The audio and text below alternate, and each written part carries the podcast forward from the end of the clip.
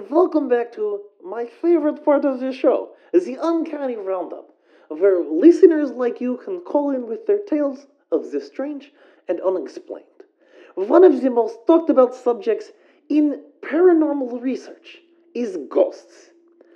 But one of the issues I've always had with ghosts is that they usually seem to be about 300 or fewer years older than the person seeing them. Also, why are there only the ghosts of people? Why not animals? A Christian might say it is because people have souls. A New Ager might claim that vibrations are the cause. I don't think it's either of those things. Tonight, we have a story of high strangeness that bucks all the trends and does so just in time to save a caller's life. Okay, so this happened to me when I was six, actually. I was with my mom and my dad and my older brother Barry, who's like totally a pain, but he's away at college now, which is like kind of cool because I like get his room and it's way bigger than my other one.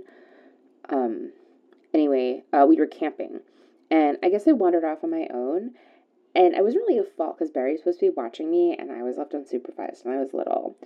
Anyway, I like wandered over to this other part of the path where we'd been before, and I really liked it because there was a little cave, and my dad had told me that it was called Fairy Hole on the map, and I thought it was pretty cool. So I was playing fairies by the trees, and I moved this rock, and I heard this really weird noise that was like the shakers that we use in music class, and then I saw this huge snake, and I screamed, and I ran away, but it kept coming towards me, and I was so scared that I couldn't move.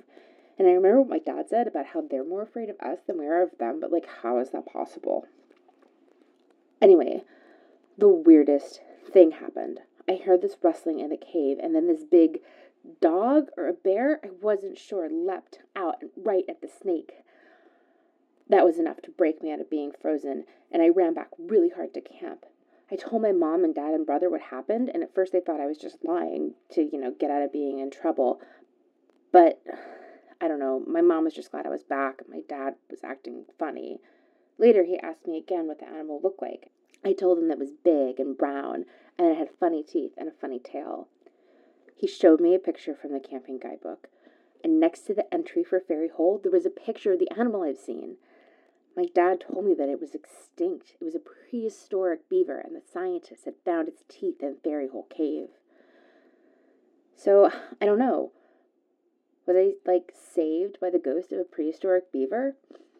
Anyway, I don't know. This like show's supposed to be about weird stuff. I'm like, that's pretty weird, so I figured I'd tell you guys about it. Um, okay. Alright. Thank you so much for listening to Lost Signal Society. If you're enjoying our unique brand of programming, please subscribe so you don't miss a single story. You can also follow us on Instagram at Lost Signal Society on Twitter at Lost Signal SOC, or check out our website, LostSignalSociety.com, and explore the map of the Lost Signal universe. Thank you so much, and we'll see you next week.